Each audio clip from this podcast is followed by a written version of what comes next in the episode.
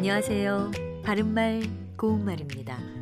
우리말 표현 오래와 관련된 것 가운데 받침을 잘못 쓰기 쉬운 것들이 있습니다. 바로 오랜만에와 오랫동안인데요. 두 번째 음절의 받침으로 각각 어떤 것을 쓰는 것이 맞을지 알아보겠습니다.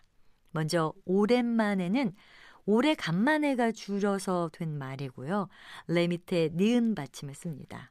반면에 오랫 동안의 경우는 오래와 동안이 합쳐져서 그 사이에 사이시옷이 들어가서 오랫 동안이라고 씁니다. 오랜만에에서 받침을 시옷으로 잘못 쓰는 경우가 종종 있으니까 정확하게 알아두시면 좋겠습니다. 오래와 관련된 표현 가운데 오랜 동안이라는 표현도 종종 볼 수가 있지요. 오랜 동안 기다려왔던 순간이다와 같은 걸 예로 들 수 있는데요. 오래는 시간상으로 길게라는 뜻을 가진 부사어입니다. 그런데 오래에서 나온 표현인 오래는 아주 오래된을 뜻하는 관형사로 오랜 세월이라든지 오랜 역사와 전통 같은 표현으로 쓸 수 있고요. 이때는 오랜과 뒤에 오는 세월이나 역사는 띄어서 씁니다.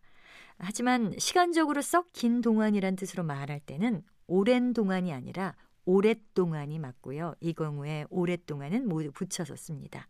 우리 속담에 오래 앉으면 새도 살을 맞는다라는 것이 있습니다. 편하고 재미있다고 해서 위험한 일이나 나쁜 일을 계속하면 나중에는 큰 화를 당하게 됨을 이르는 말이지요. 바른말 고운말 아나운서 변희영이었습니다.